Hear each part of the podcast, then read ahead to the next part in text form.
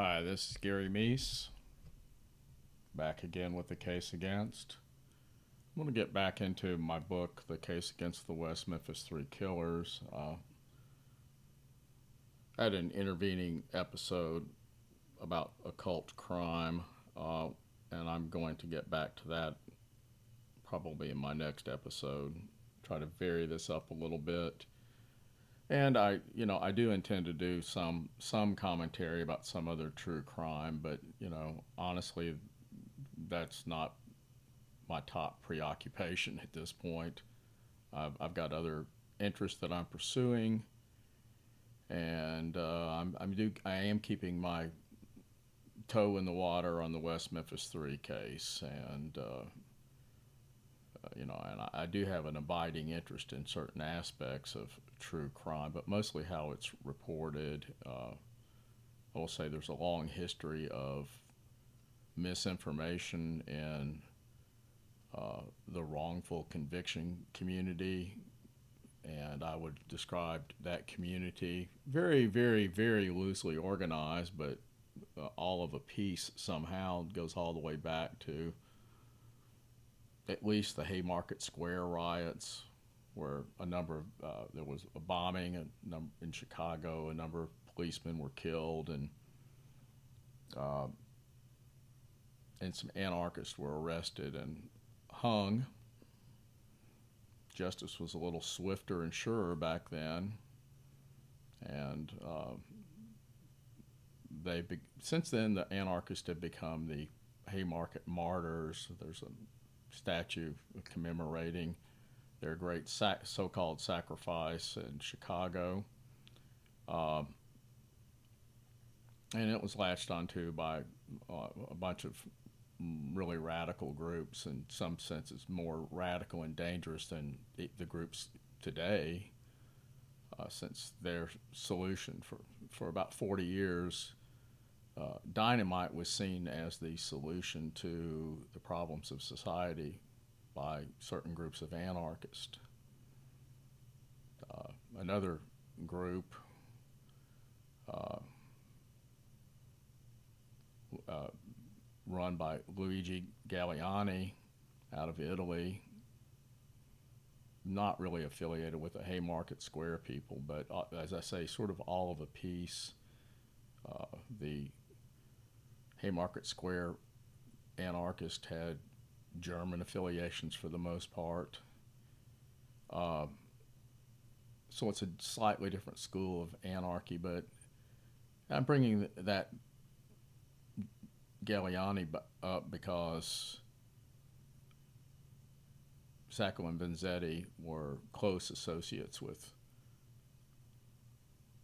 Galleani, and he uh, uh, and they are portrayed as you know innocent victims of wrongful wrongful conviction. It's pretty clear at this point that Sacco, at least, was involved in the robbery that resulted in his execution.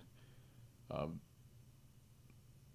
Vanzetti, it's less clear, but you know, despite his persona as being you know uh, an eloquent and even sweet tempered man, he also was committed to the idea of using dynamite to create uh, a more perfect society.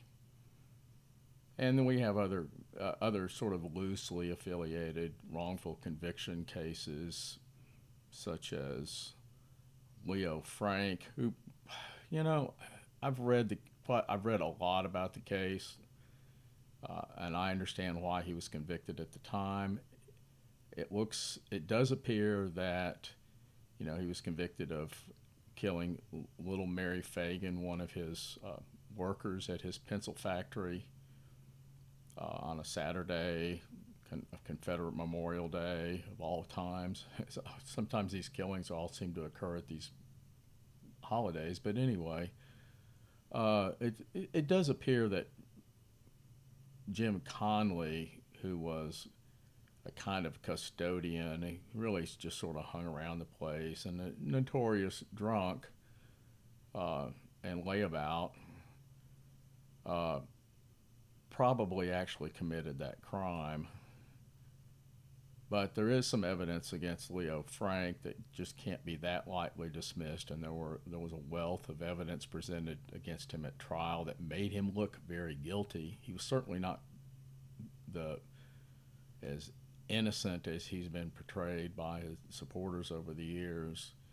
Uh, I'll say that, but the fact he was his sentence was com- commuted from death to a life sentence. Uh, people in Georgia. This this killing occurred in Atlanta. Just so you know, Broke Amazon Music creates a new playlist just for you broke out broke out of broke uh, Leo Frank out of prison in an amazingly well planned and executed uh, break in the prison system and took him out uh, to Marietta, Georgia, where Mary Fagan was from, and they hung him from a tree. Uh, and they did it in a as respectfully as I respectfully as you can hang somebody. They did this. They did it. It really is a matter of honor for protecting Mary Fagan. Of course, it was. I'm not going to really defend lynching, but uh, it's, it's sort of what I mean. They were convinced that this man had killed this little girl and he deserved death. I sort of understand that, and it was not that unusual at the time for uh, vigilante type groups to take justice into their own hands. The idea of a legal system actually taking care of crime problems is a relatively recent phenomena, and prior to that, communities generally just took care of bad actors. And so there was still a holdover from that. Uh, again, I'm not going to defend lynching. I think that cases should be tried through the justice system, but uh, you know, I do understand why Leo Frank was dealt with the way he was by this crowd of people who felt that moneyed interest had come in and uh, overly influenced the decision of the governor to commute his sentence. Uh, and that was a case where Leo Frank was Jewish. Initially, that had very little to do with the case. Uh, there was probably more prejudice against the fact that he was a Yankee industrialist than the fact that he was Jewish. Uh, when a lot of moneyed Jewish interest got involved in it, then that, in his defense, uh, the Semitic angle came into it, and the anti-Semitic angle came into it. Uh, but uh, the defense is really is the one who sort of brought this upon themselves, and the Jewish community in Atlanta really didn't embrace Leo Frank particularly closely uh, at first. It was mostly moneyed interest from the North, which again was resented by the Southerners, who felt that they were being exploited, which they were. Um, we have other cases. Uh, I can think of particular, and as a result of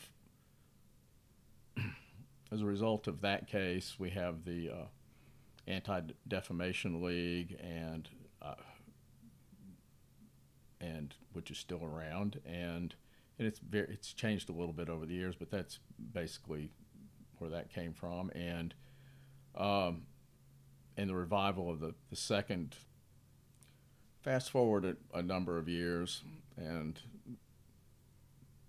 I would let me say that Sacco and Vanzetti had huge international outcry. It was really comparable in a lot of ways to the uh, uh, George Floyd uh,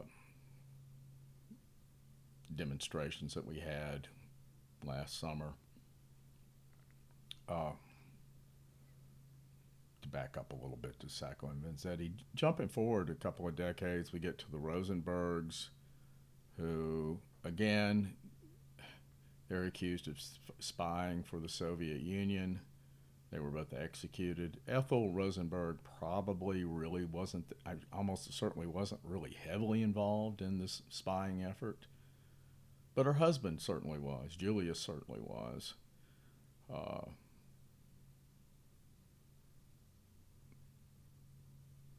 and, you know, a family member basically blew the whistle on them or, or provided most of the evidence for the uh, conviction.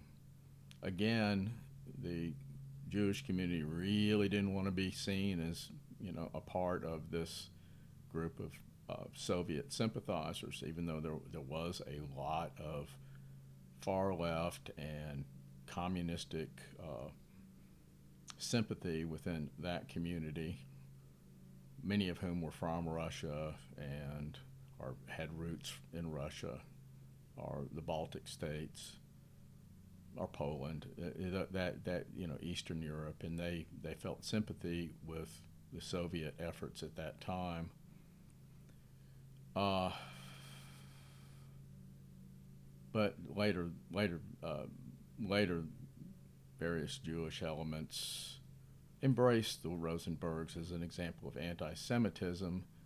And again, it wasn't really about anti-Semitism, or, or that, you know, that was not the problem there. The problem was they were spying for Russia. They were spying for the Soviet Union. Uh, there was a lot of doubt cast on this for many years, uh, but the Venona papers that were uncovered in the 1990s revealed that Julius certainly was involved. You, and you can you can debate about how uh, vital that information was, but I'm not really going to. I'm not an expert on nuclear arms, so I'm not. I'm not even going to try to get into whether the information he provided was important or not. Some people say it was, and some people say it wasn't.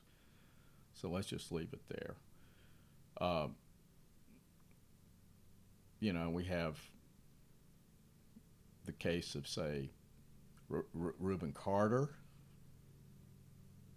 again embraced a very early case that was embraced by a bunch of celebrities, left wing groups, prominent lawyers from Philadelphia, New York, et cetera, et cetera. And uh, really a lot of the same sort of actors uh, that you would see in uh, a lot of these cases, but this is kind of early. And it's very clear that Rubin Carter is extremely guilty. There's a huge amount of evidence against him, including ammunition. Uh, he's driving around at night after killing for going into a bar with uh, what's his name and shooting up, uh, you know, this little bar for Lafayette Bar for no particularly good reason, killing three people outright, and uh, severely wounding another one. Uh, it was race based. People don't like to admit that, but it, these were white victims. Here's a, here's a black culprit. He's driving around at night, you know, two two to three a.m. in the morning in Paterson, New Jersey and uh, his car is he's described as being at the scene by several witnesses. The car is described as being at the scene by a witness. And you know, it was it was his story was popularized in a song by most famously a song by Bob Dylan and also the Denz very I like the movie. Uh, Hurricane with Denzel Washington because I generally like almost everything Denzel Washington's in. He's an excellent actor who really elevates the material. However, the story that it's told in Hurricane is highly, highly misleading by almost everybody's standard, including the whole idea of Rubin Carter being a, a contender for the championship at the time, et cetera, et cetera. He was not. He was on. He was an alcoholic who was on a downhill slide. He was. If you read his books, He's an obvious sociopath who hated white people. I don't know how anybody could read those books and come away thinking, come away with any other conclusion, but lots of people do. I guess they find him inspiring somehow. And so Hollywood embraced him, the entertainment industry embraced him. And I will say that to a lesser extent, they embraced uh, the Rosenbergs, who have had a number of documentaries made over the years about that case. Um, and that they've had to, excuse me, uh, I'll get little notices in occasionally.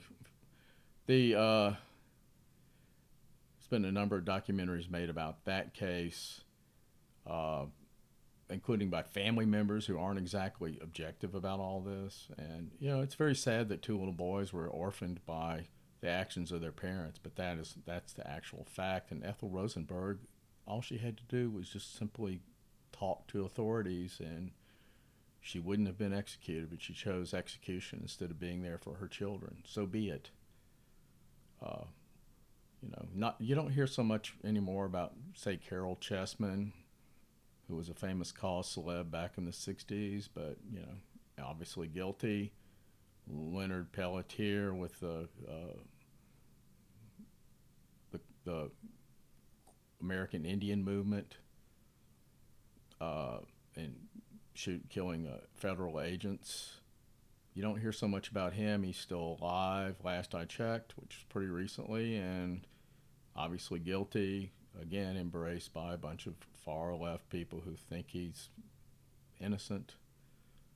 Uh, and then we get into so we have this long history of people, and they're all somewhat, you know, really we're talking about a fairly small community of people going back a hundred and something years that are basically a legal community based in New York with outliers in Philadelphia and Chicago, uh, major urban cities in the north who have embraced this wrongful conviction movement, which has now grown to include uh, you know, innocence projects of, of, varying quality in virtually every state. Uh, I've observed before, and I'll say again, that the Innocence Project had a, a worthy goal at first. Let's ch- check out all the available DNA and see who's in prison unjustly, uh, particularly in crimes where DNA would be crucial, particularly rape, but in some murder cases you get DNA that you can use to to find somebody else or get somebody else off the scene. Uh, rape cases, most rape cases, with one significant exception that I'm going to mention in a bit, uh, uh, rape cases, uh, you know, pinpoint pinpoint uh, uh, one culprit, culprit and often let off others. And the one significant exception I'll mention is the Central Park Five. there was never it was never disputed at the time of the trials.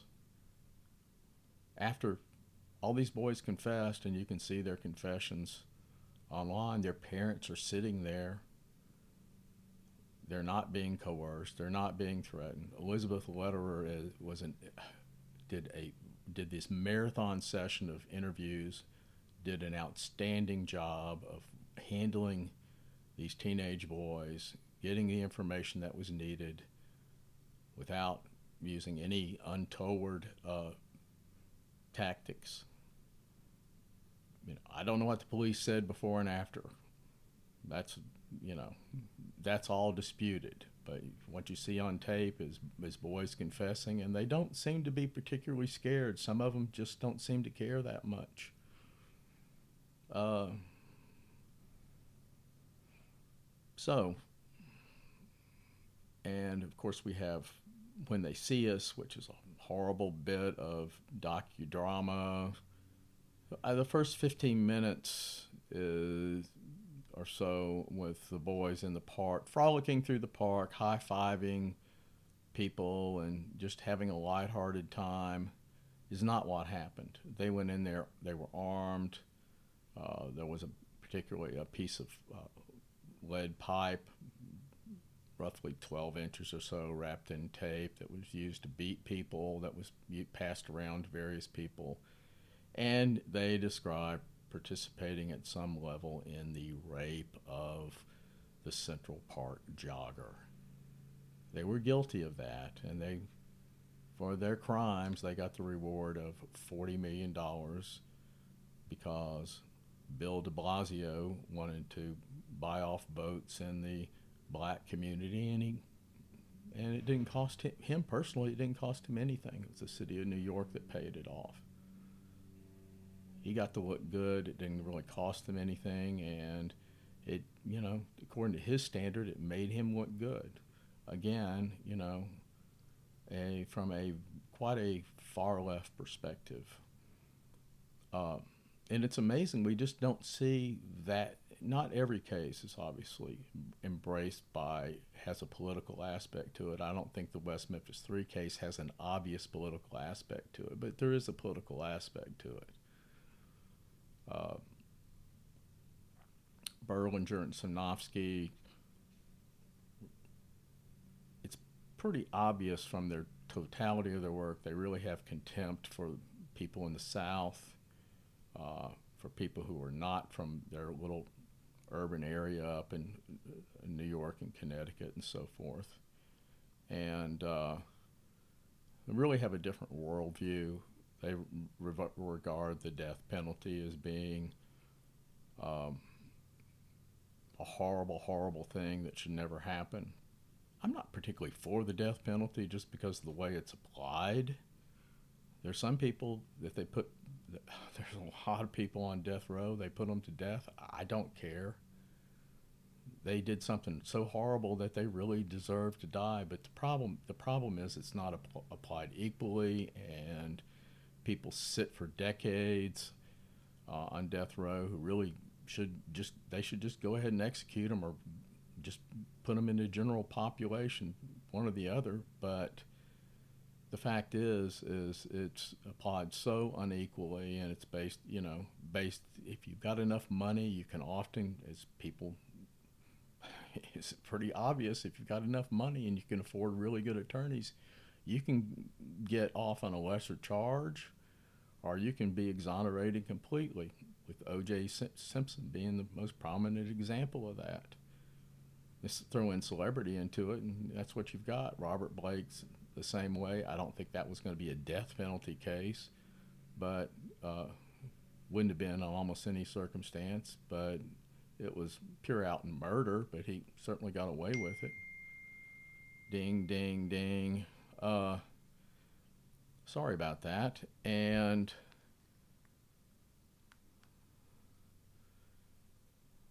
the you have other cases. The West Memphis Three cases. Was obviously embraced by a lot of people who are really into the wrongful conviction camp. Uh,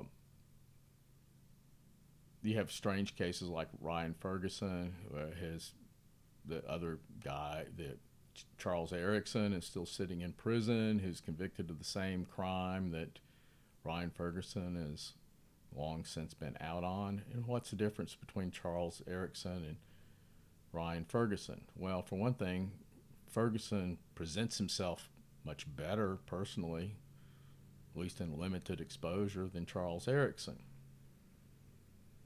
He seems like a charming young man if you don't pay close, too close attention to him. He had a father who was highly devoted to his cause, who was willing to spend vast amounts of money and uh, tirelessly pu- publicizing the case. So he's out and he's innocent, but nobody seems to worry about Charles Erickson, who's sitting in prison. And frankly, Charles Erickson's story sounds like somebody who was in a black, vaguely. Rem- and you know, I will say that Ryan Ferguson isn't obviously a, been a cause celeb for leftist groups, but and you could almost argue the West Memphis Three aren't.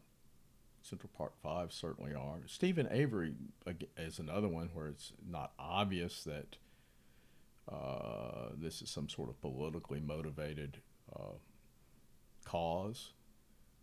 But in fact, you know, it really is. It's uh, the cause is expanded to be just simply against authority. Let's let's disprove.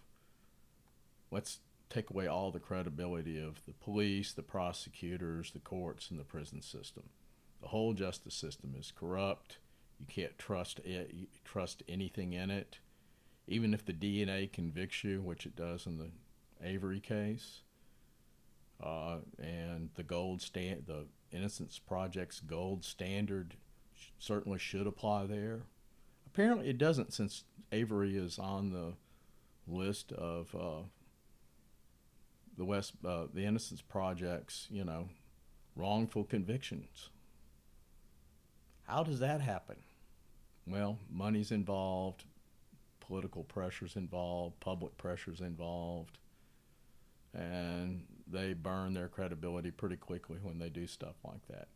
I will say, uh, getting back to the Innocence Project, the problem they're having is there were uh, you could harvest a number of cases early on where there was questions about involvement in, say, a rape.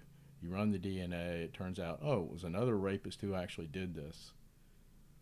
So, therefore, uh, this guy in prison who's been saying he's innocent all along looks like he's innocent. We'll let him out. How many cases like that are are out there? Not many, and but some, and it's worthy worthy checking them out, worthy following them up. It's worthy.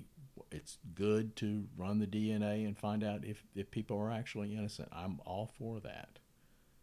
But at a certain point, with DNA being routinely uh, analysis being routinely applied in many, many cases, though many rape cases are mishandled and many rape kits are lost, uh, are set aside and not checked. Uh, I was in Memphis and they were having a huge problem with hundreds of cases that had just been mishandled by the local investigators there. Police do make mistakes. They are uh, many times they're lazy or incompetent or corrupt. They're not a perfect institution, and people who uh, people who go into law enforcement have a certain kind of psychology that lends itself to certain kinds of corruption if they basically if they just go to the dark side because they're they have that kind of engagement with society. They are interested in getting out, being with people, interacting with people, presenting a certain amount. There's a certain amount of, hey, I'm going to have some power as a cop. And when they start feeling powerless one way, they may they tend to exert it in another. So uh, that's that's not good. I don't have a real solution to that defunding the police is not the solution to the problem. And there are many, many good and honorable policemen out there. I've met more than a few personally and had no reason to think of them as anything other than good guys. And I've seen I've known some and seen some in action that are really despicable people. Some judges are really good, some judges aren't. Some DAs are really good and some aren't. And we now have a whole crop of w- w- DAs coming up in these coming into these large urban centers who are being funded by groups that are committed to the idea that there are many wrongful convictions going on and we need to empty the prison system. And let's let's elect DAs who will make that happen. Let's get people who are soft on crime. And particularly certain kinds of crime and certain kinds of people who are committing the crime and uh, people who are perceived as victims of the system. And we'll, we will we'll, we will throw our considerable resources towards those DAs and basically we will subvert the justice system from the top, or virtually the top. DA has a lot of power within their jurisdictions, very obviously. It's a very powerful position. And I'm sure I'm leaving some. Ca- uh, there's many cases I'm leaving out. Uh, but you know, I, I was doing a lot of research, and you know, those some of the bigger cases that I was looking at. Um, you know, there are many others that are smaller. I'm not going to get into those because I'm just sort of giving a bigger picture. But to understand that the, this thing about wrongful conviction has been going on for a long time. There are a lot of very smart, very well connected people with a great deal of money who are committed to the idea that the justice system is inherently unfair. And the West Memphis Three has benefited from those people to a certain extent. Okay, that's enough of me on my soapbox for this time, getting into stuff I really didn't think I was going to get into uh, today because I thought I was just going to read chapter 11 from my book, the, the, Case Against the West Memphis Three Killers, but I feel compelled to do that. I also feel compelled, briefly, I'm going to talk about an interview I listened to uh, with uh, Terry Hobbs just become aware of, I listened to, and uh, it was interesting. He said, among other things, I won't get into most of, most of the stuff he said. He said before. Uh, Terry handles these interviews fairly well, and Terry is the stepfather of Stevie Branch, one of the victims in the West Memphis Three. He's also a crime victim himself. He is the victim of these murders.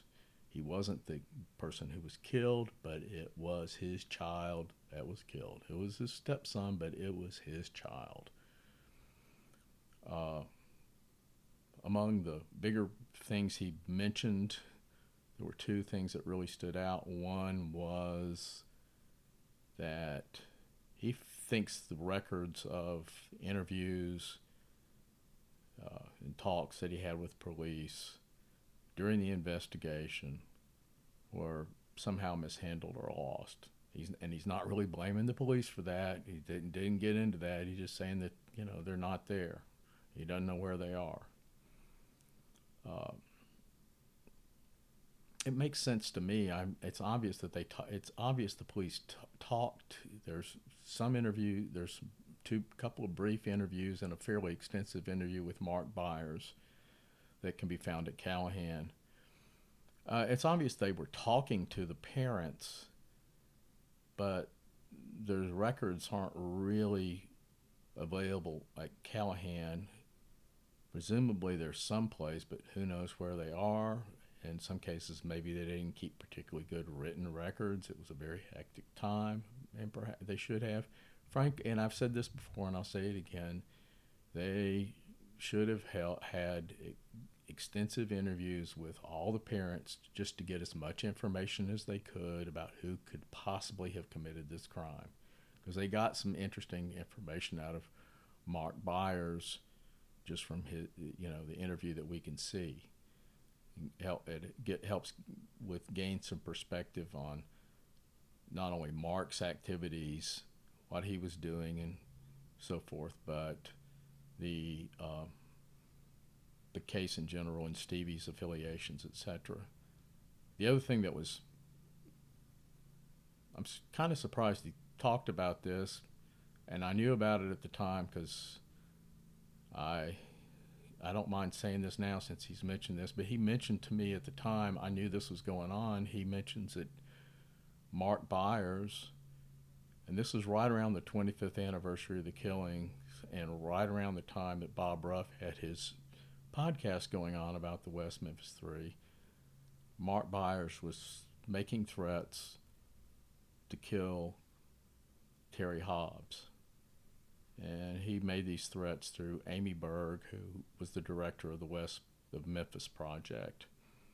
Uh, she was alarmed enough by this to notify the authorities, and they told Hobbs about this, and he took proper precautions. Uh, the police, I don't know how closely they surveilled Byers. Obviously, I don't have any information about their investigation beyond that. Well, maybe it's not so obvious, but I don't. They didn't make any of it public, and they're not likely to. But the fact is, is you know, there was this going on uh, at some point in the West Memphis 3 case. And the last we heard from Mark Byers publicly about this in any kind of organized, coherent way was he was adhering to the idea that Terry Hobbs, David Jacoby, L.G. Hollingsworth, Buddy Lucas had gone out into the woods and were involved in some sort of drug sex orgy out there. The boys came up, and so Terry, they, you know, maybe they were disciplining, but eventually Terry, Terry ended up overseeing the killing of the three boys to cover up this drug sex orgy. The whole thing's ridiculous. That not all, none of those guys have perfect alibis for that time. L.G. Hollingsworth certainly doesn't. but um, there's no evidence that they were together at any point, except on the word of two convicted rapists in the Arkansas prison system. People, these guys are career criminals. They're sociopaths. One of them's been since transferred to Texas uh, last time I checked, he was still in prison. The other one's still in prison in Arkansas, and they ha- should have zero credibility. One of them is now I'm gonna now that I've wandered all over the place, I'm gonna get back into uh, chapter uh, get back into the book, chapter eleven. Mara Leveritt's book, Life After, uh, no, that's not Mara Leveritt's book. In his own book, in Life After Death, Damien Echols claimed the only act of violence he ever committed was a fight at school. Let's be clear. Damien Echols is one of the three men convicted in the killings of Stevie Branch, Michael Moore, and Christopher Byers on May 5th, 1993, in West Memphis, Arkansas. The other two are Jesse Misskelley Jr. and Jason Baldwin just in case you're not absolutely unfamiliar with this case, which seems unlikely, but certainly possible. The attack at the school was serious enough that months later, in February 1993, when his victim, Shane Divelbiss, went missing, foul play was suspected because of Echols' threats. But eventually, Divelbiss turned up unharmed. Divelbiss, 18, later told police about this incident. All right, I was going to school and met Deanna Holcomb. Deanna Holcomb being Damien Echols' prior girlfriend, the one that he was, the breakup was devastating to him, and they, she and Damien Echols were both practicing black magic, according to Deanna Holcomb. Uh, all right, I was going to school and met Deanna Holcomb and in turn Damien Echols. Emotional things began to develop between me and Deanna Holcomb. She broke up with Damien and soon went out with me, which led Damien to believe I had stolen Deanna from him. He threatened to kill Deanna. He jumped up on me from behind, dragging me to the ground and clawing at my face with his fingernails. He, uh, people was saying he was trying to rip my eyes out. When I got up, I turned around and I was going to fight, but he was being held down by several of the people that were in the hallway witnessing it, so I didn't have to. That's Divelbiss's statement about the nonviolent, peace-loving Damien Echols. Now, uh, Damien Echols routinely filed his fingernails into one and a half inch long points. Basically, he had vampire fingernails that made pretty effective weapons and the kind of unfair behind the back uh, tear your eyes out attack that he attempted on Divelbiss. Echols was suspended for the fight. Uh, Divelbiss was allowed back in class.